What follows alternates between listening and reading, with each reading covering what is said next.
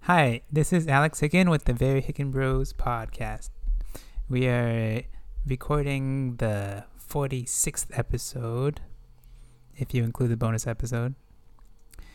And we have some exciting topics today. The podcast will be organized by, Trevor has three third topics, little quick topics, and we have a few full topics, and then Trevor will conclude with a couple half topics. Astrophysics, news as usual to conclude. How's your day, Trevor? I was busy since all the schools are out for fall break, so Chick-fil-A's been crazy, and I'm the breader, and I'm not as experienced as other people that say that I can be as fast as them, since they know I can, and they have years of experience, and I can do it in 2 days. So, yeah. How long have you been buttering? Breading? I have done breading. Oh, I thought you said buttering. I've never buttered anything. That's good. Just a few days. I usually do breakfast. I'm only slow, so when I bread, I like to make sure my chicken is well breaded, as the pictures show. Not just to do it. I don't, throw them away and put them in the fryer, Yeah. Yeah, those leaders like to have you learn, they think it's simple and they expect you to learn within, 5 seconds how to make it very efficiently. Yeah, this week has been pretty good for me. I got a job interview tomorrow, so that's gonna be interesting. It's a residential company, so I've never really considered working in residential that much. It'll be a new industry. Yeah. Yeah, that's good. You want to start with your three-third topics? Yeah, so I have another update from Final Fantasy 16. That's one of my more anticipated titles, as you can tell. They declared that they have completed basic development. So basic development, as they say, means that now they have to continue on building large-scale resources, boss battles, and expanding various development tools. And they also say this is all while the staff is working remotely. So that's good. What I get out of this is, compared to the last development cycle in Final Fantasy 15, where Final Fantasy 15 started in 2006 as Final Fantasy Versus 13, and then changed names to Final Fantasy 15 in 2012, and then it came out in 2016, so it took them 10 years. And then they announced the Final Fantasy VII remake in 2015, and it just came out earlier this year, 2020. So I was talking to Alex earlier, and he asked me, so why are they doing it this way? Why do they say they completed basic development, and why is it a pre-rendered trailer and stuff in the engine instead of just the whole thing? I think it's because Square Enix wants to change their marketing and development strategy for this series, for this game, because PlayStation 5 is coming out within a month, and they want to be able to release a game for it within the next couple years. I also thought it was interesting because the person working on this is the same person that worked on Final Fantasy XIV. So that's a game Alex has played a little bit. Alex also thinks that Final Fantasy 16 doesn't look great. He thinks it looks similar to the last games that just came out. Final Fantasy 14 has been punctual with their expansions and releases, and their stories are good. And they keep the lore, and they're very good at capturing the essence of Final Fantasy, I say. So yeah, that's what I am excited for, Final Fantasy 16. And then going on to OnePlus, they figured out, I guess, Carl Pei has left the company. He's one of the leading. He was a co-founder, and he had higher ambitions. All his life, he's always been wanting to, quote, he wanted to change the world. And as a kid, he had ambitious thoughts and dreams. He's always wanted to work for Samsung, but yeah, he went off to make his own venture, but there's no word on what it is and what his idea is with it. But yeah, I wonder if it's like maybe he's fulfilled his dreams at OnePlus of what he wanted to do with it. And I feel like where it's going is not what he wants with the OnePlus 8T and Nord, the last two projects. I feel like maybe he was too rushed or just didn't see. Like, I feel like it's just a stale process, development process for him, and there's a lot of pressure on him for the Nord.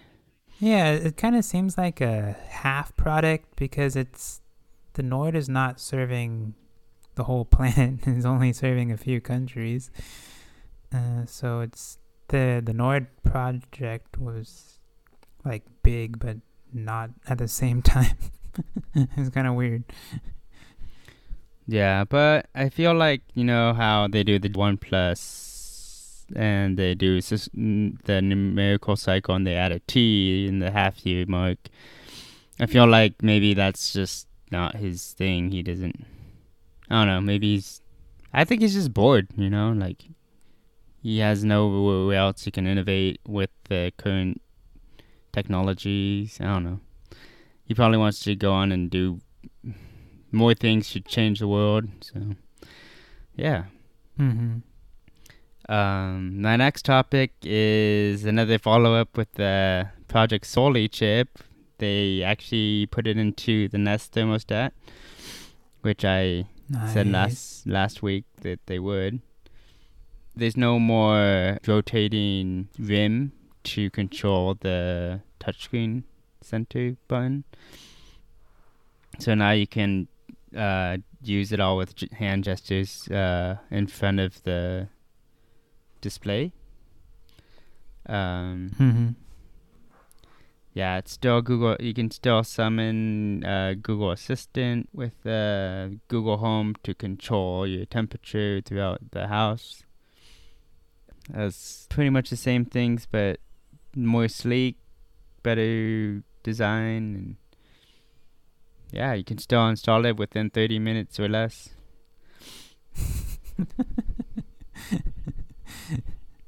That's really slow compared to our topics when we were talking about installing a whole house in 60 minutes.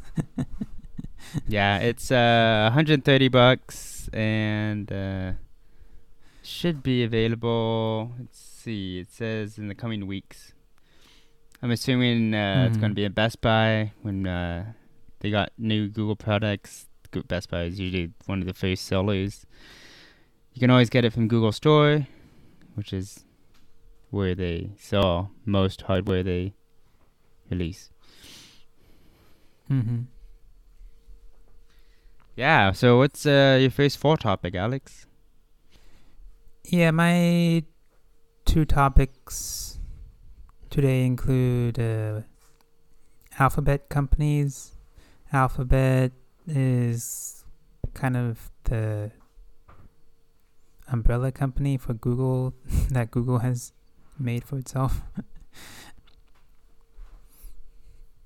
Waymo announced that they're taking their services public this week, and it's pretty exciting. They inspired me to start applying for jobs in Phoenix, Arizona. Actually, it's a main reason why, but the second reason that actually made me convinced me is that I have an uncle that's moving there, or maybe has moved there. Yeah, so I'll have family down there if I do get a job down there. The current area that it serves is 50 square miles. It serves some other areas like Chandler and Mesa, and there's a third little town that it serves. Mm-hmm.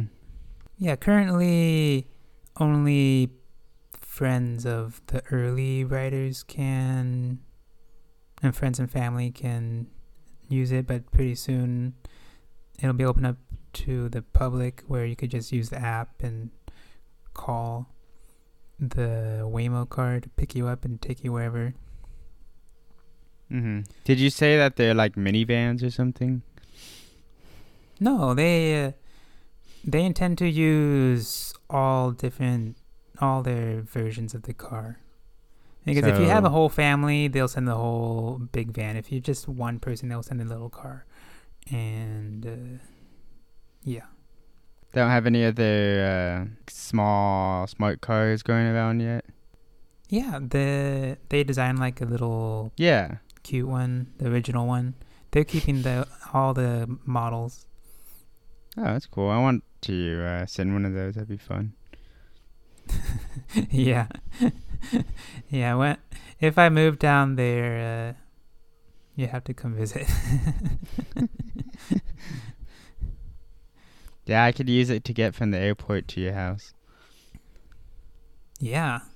They are serving, well, they're not serving, but they're testing in 25 other areas. And they have 600 cars in total, and they don't know exactly how many is going to be deployed in Phoenix. But they are planning to expand their service, the area of their service, later this year by adding people who sit in the cars. That's interesting. There is I saw a little graph that this lady on Twitter posted saying since about 1934 until 2016, the price per mile for using a car was about 70 cents per mile. And by 2024, they expect it'll cost 25 per mile. That's good. It's a little reduction there. Yeah, then you don't have to worry about registering your car and doing changing the gas and all the insurance and all that stuff. Yeah. No more maintenance. Mm-hmm. I thought it was kind of funny because Elon Musk, I don't know if the announcement expedited his announcement, but he announced that he's going to deploy his full self-driving beta next Tuesday. And this is a complete software, like, core update. It's a complete overhaul. Currently, they're using 2D camera views to understand the world and driving around. But the new system they're planning to use will use 4D understanding of the world. Yeah, that's kind of iffy. Yeah, they only use cameras and yeah. It's like only 2D. Yeah, it's like trying to play basketball in 2D. Yeah, okay. All right, so 3D, I guess. But Elon Musk made a little remark on Overwatch? No, not Overwatch. Oh, okay. A remark on Waymo's announcement. This on Twitter, this guy named Frank Tinsley said that Waymo only works where they have a high resolution map, and only so long as nothing changes to update or disagree with the maps. It's fragile. Okay. And then Elon Musk said, exactly, we barked up that tree for way too long. Sigh. Mm-hmm. Gives a false sense of victory being close, a tantalizing local maximum, but reality is just too messy and weird. Our new system is compatible of driving in locations we never seen even once. And yeah, my opinion is that I don't know how accurate this understanding is. I don't know. Because they use LiDAR and all these senses, it's not like they just only drive around with the GPS knowledge of... this guy, his profession is not in the self-driving industry. He works in AR, I think. So I don't know if he's qualified. Elon Musk's understanding and implementation of self-driving is very controversial, being only dependent on cameras. And the full self-driving beta is kind of weird also, because... Yeah, that's why I say it's iffy. Huh? Yeah, the beta. It's not full self-driving if it's a beta. And you still have to, like, monitor it, like, super closely. They're always going to get blamed if there's something goes wrong. Waymo has... people remotely that'll get you out of trouble if you come to like a closed road or something. Anything else you wanted to add to that? Not really. I kind of wonder what the other 25 areas are that they're testing in, but that's about it. Later this year, when they do have in-car vehicle operators, they plan to have barriers so it's COVID safe. The people in Phoenix have been seeing Waymo for years, so they're pretty comfortable, I think, with it. So I think it will be a good start for Waymo's public services. Yeah.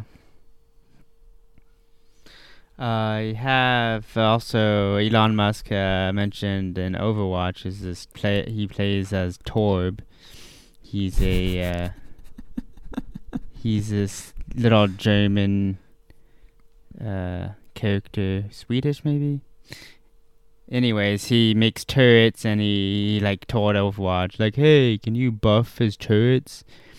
And then he's like, "Yeah, we." And then Overwatch like tweeted back, "Yeah, we've been wanting to do this for a while," and they showed like a turret on Mars.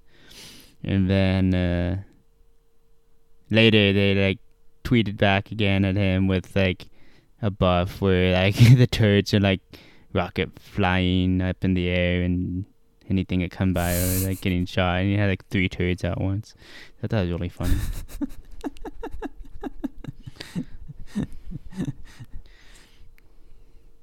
Yeah, so Overwatch League, they had an agreement with IBM. IBM has really high big data crunching platforms like Watson and supercomputers that can analyze the big brain moves in the Overwatch League.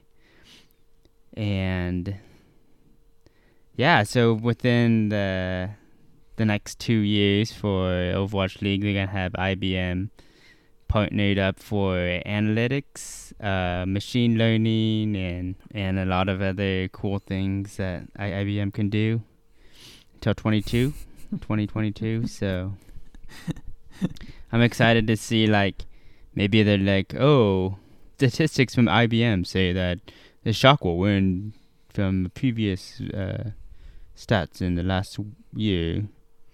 And then maybe they'll be like, oh, they broke the trend. And yeah, it'd be cool. It'd be like I think it's crazy that they... I think it's crazy how they need a supercomputer to keep up with these esports athletes.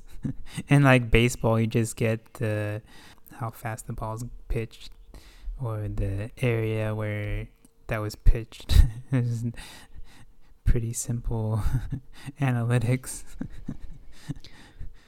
Yeah, they like to tell stories a lot with like stats and how they've improved since the beginning of the inception of playing the game, or since they've played semi-professionally, and it adds context to the players and character to who you're watching. So, yeah, I'm excited for that because, yeah, there's always room for improvement in the Overwatch League. I watched the finals last Sunday with Nick, and it was pretty funny because Nick thought that the Dynasty were going to win it all, and happened to be the Shock at the very end. He's like, what? I thought I saw the Dynasty were going to win. So I kept him on his toes. Yeah, that's Overwatch League. The next year, I heard the Shock renewed most of its roster.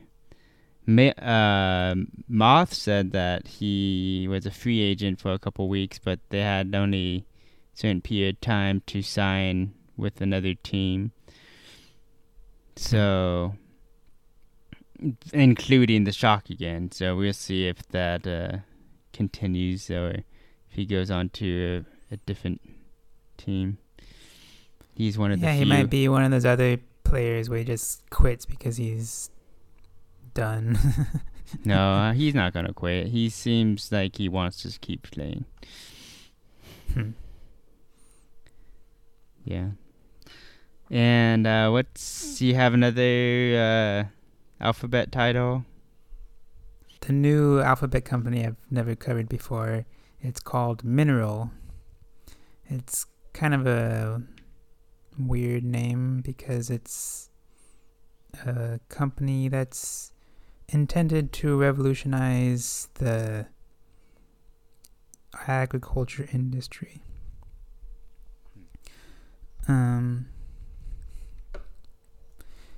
This is a kind of a follow-up related to the IBM. They're planning to develop many products and tools for farmers in order to maximize the production of their farms, because Google and Alphabet, they believe that in the next 50 years we're gonna have to produce more food that we've made in the past 10,000 years. So they Alphabet's trying to get ahead of that. Currently, they have prototypes in Illinois and California. They have these robots that kind of go through the rows, and they're collecting all the data they can with everything that they could deploy with software, hardware, artificial intelligence, simulation, sensors, robotics, machine learning, and everything they could do to get as much data as they can. And they're planning to also use the data that is existing to be able to develop strategies with the farmers in order to accelerate or increase the production of the agriculture. That's a lot of information. Like, I have no idea what... I'm not a farmer, so I have no idea, like, how much you can get out of a row of, like, agriculture bushes. I'm guessing you'd get some kind of samples and the dirt and the plant and all the environment around to maximize the growth potential in that area.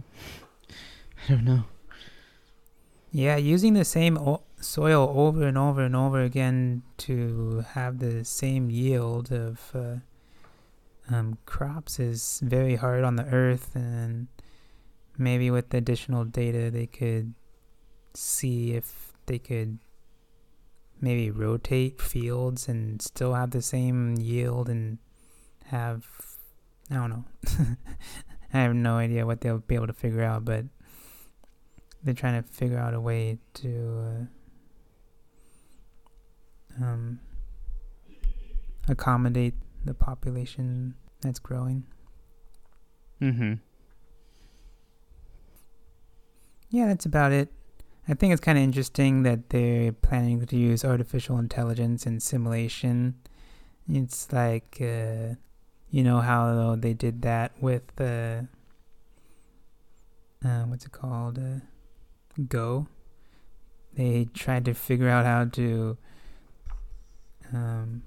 master that game, and the artificial intelligence figured out completely new strategies and stuff with the simulation.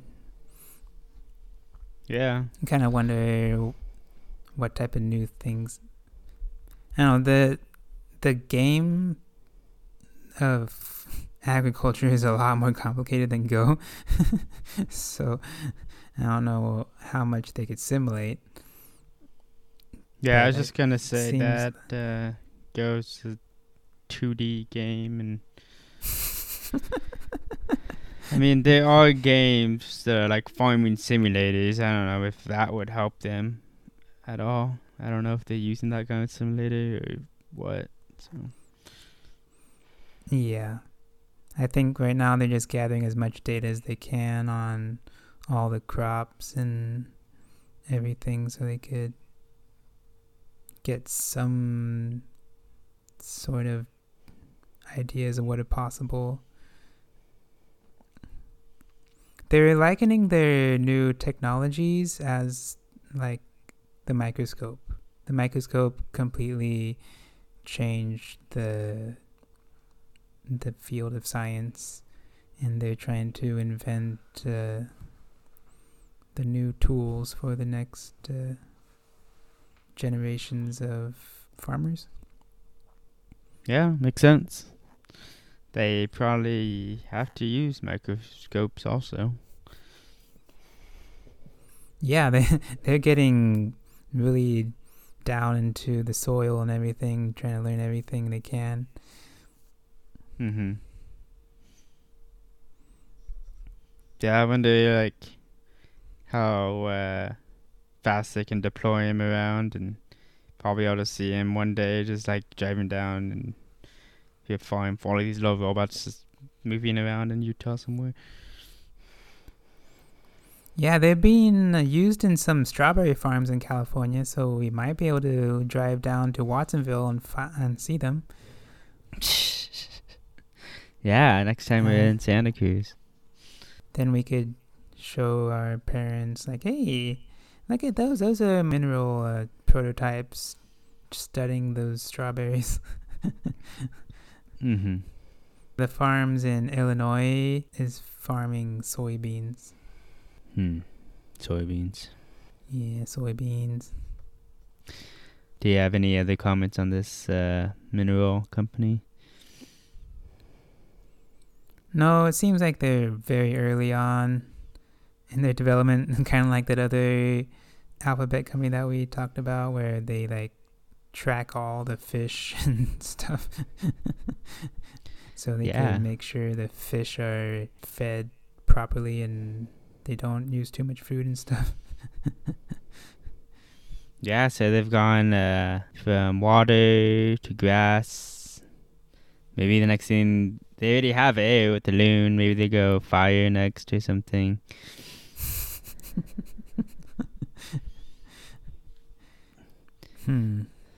Yeah, and you think Google will go into heating and get smart fire?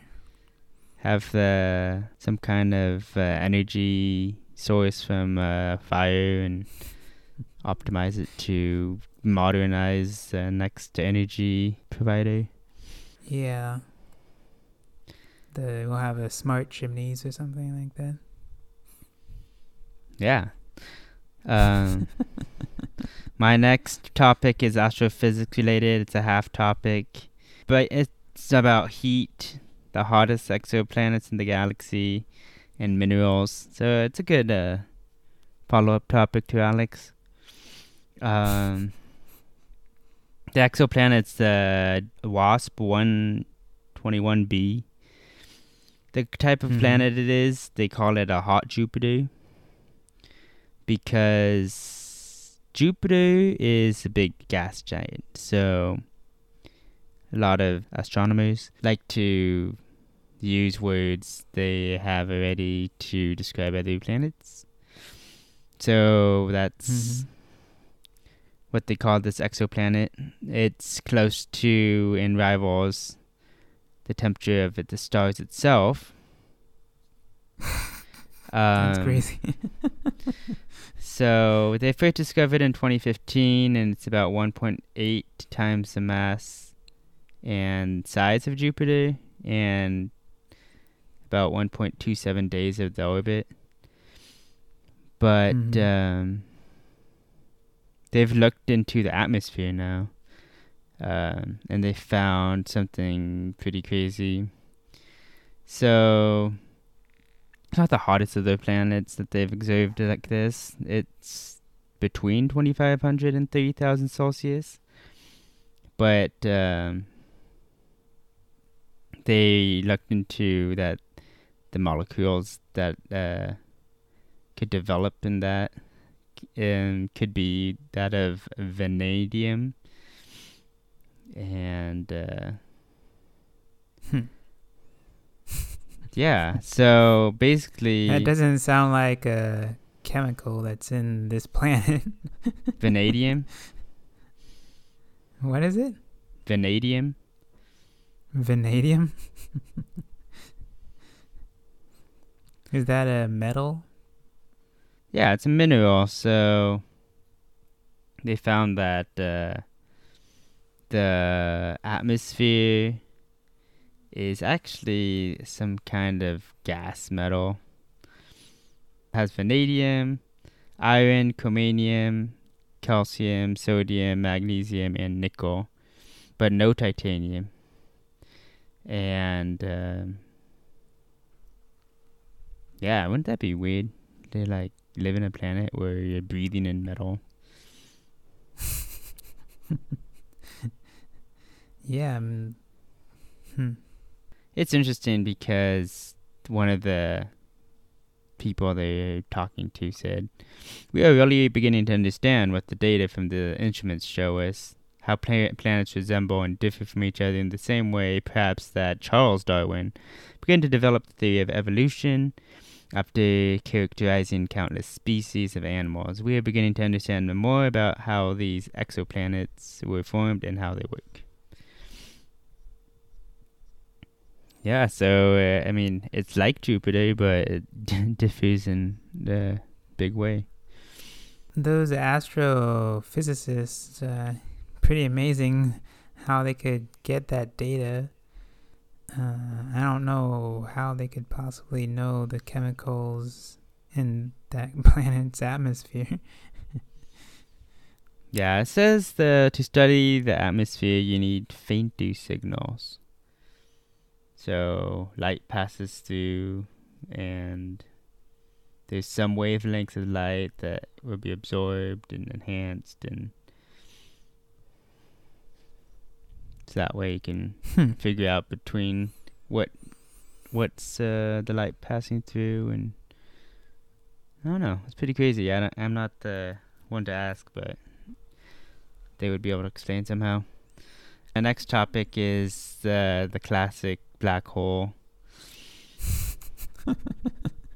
This is the first time we've ever seen the black hole, what they call spaghettificating a star.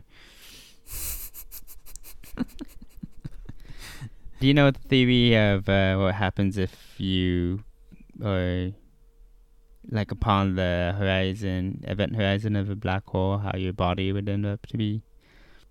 If I was on the event horizon of a black hole? Yeah, and then you like you fall in and suck into it, what happens to your body? I think we talked about this before. Oh. You go into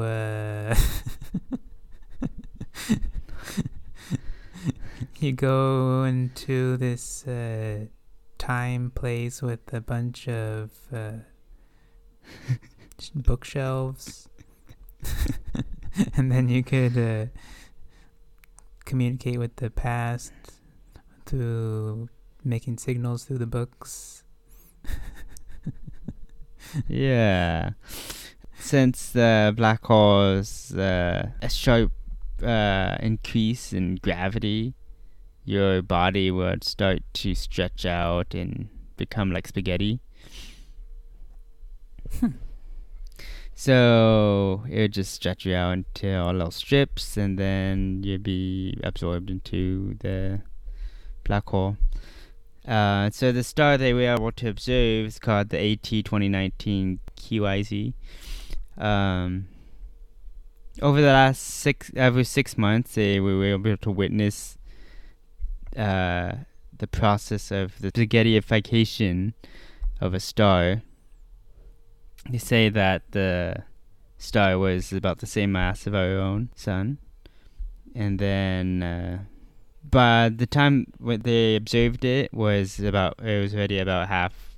It lost about half of its mass to the black hole already, which was about 1 million times more massive than it. Wow.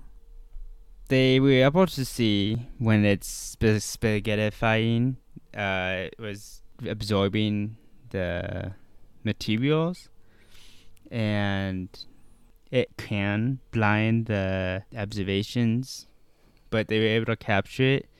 But they saw the curtain of dust and debris that's drawn up when the black hole launches out an outflow of material, and it goes up to like 10,000 kilometers per second. Mm-hmm. They were able to pinpoint the origin of the skewing material and follow it in real time as it engulfs the black hole. So they observed the UV, optical, X-ray, and radio light that the star was throwing out as it got swallowed by the black hole. It's pretty crazy. That was the first time we've ever observed that. Yeah. It was an emission of a new tidal disruption that caught their eye, and that they were observing it for the 6 months, and we were able to witness the star be ripped apart. And yeah, it was observable through most telescopes. There's observatories that they have all over Earth. Yeah, I think it's the closest one they've seen. It was, 215 million light years away. So what is the disruptive event? Does that have to do with the accretion disk? The tidal disruption event, it's just the way you can identify the black hole. And that's how they began to observe this very spaghettification of the star. That's black holes for you. I was thinking, like, how do you observe a star getting absorbed if all the light's, like, no light can escape the black hole? And then I was thinking, like, well, it makes sense because the black hole doesn't just surround it and destroy all light. It has to pass by and get pulled into the gravity. So it makes sense that you can observe it over 6 months. Mm-hmm. Yeah. Did they make a video of it? No. They have conceptual art of what it could look like, but I mean, some YouTuber or scientists will probably make the video of what it could have looked like. Well, that's it. I wanted to thank the audience because the last episode was the most popular. They got the most listens since the very beginning. Not counting the bonus episode, though. It seems like balancing two podcasts might be messing with the listens. I don't know we'll see what's going to happen. I have an idea for a Talk to You Later show, but I'm not sure if we do it. There's an article that talks about bold plans for the future of space exploration from ESA and the NASA. So they didn't even have a timeline, so yeah, Trevor was a little disappointed because they didn't put dates on it. Yeah, it wasn't like... Did they put dates on it, or they just... No, they just had a bunch of paragraphs like, oh, we want to do this, so working on that. Like, I want, like, a line, some other lines crossing that line with dates and words that say what you're doing. Yeah, maybe you could help manage their projects and get them busy to make some deadlines. Yeah, they have deadlines. It's just not presented in a timeline. Okay. Well, I'll talk to you later.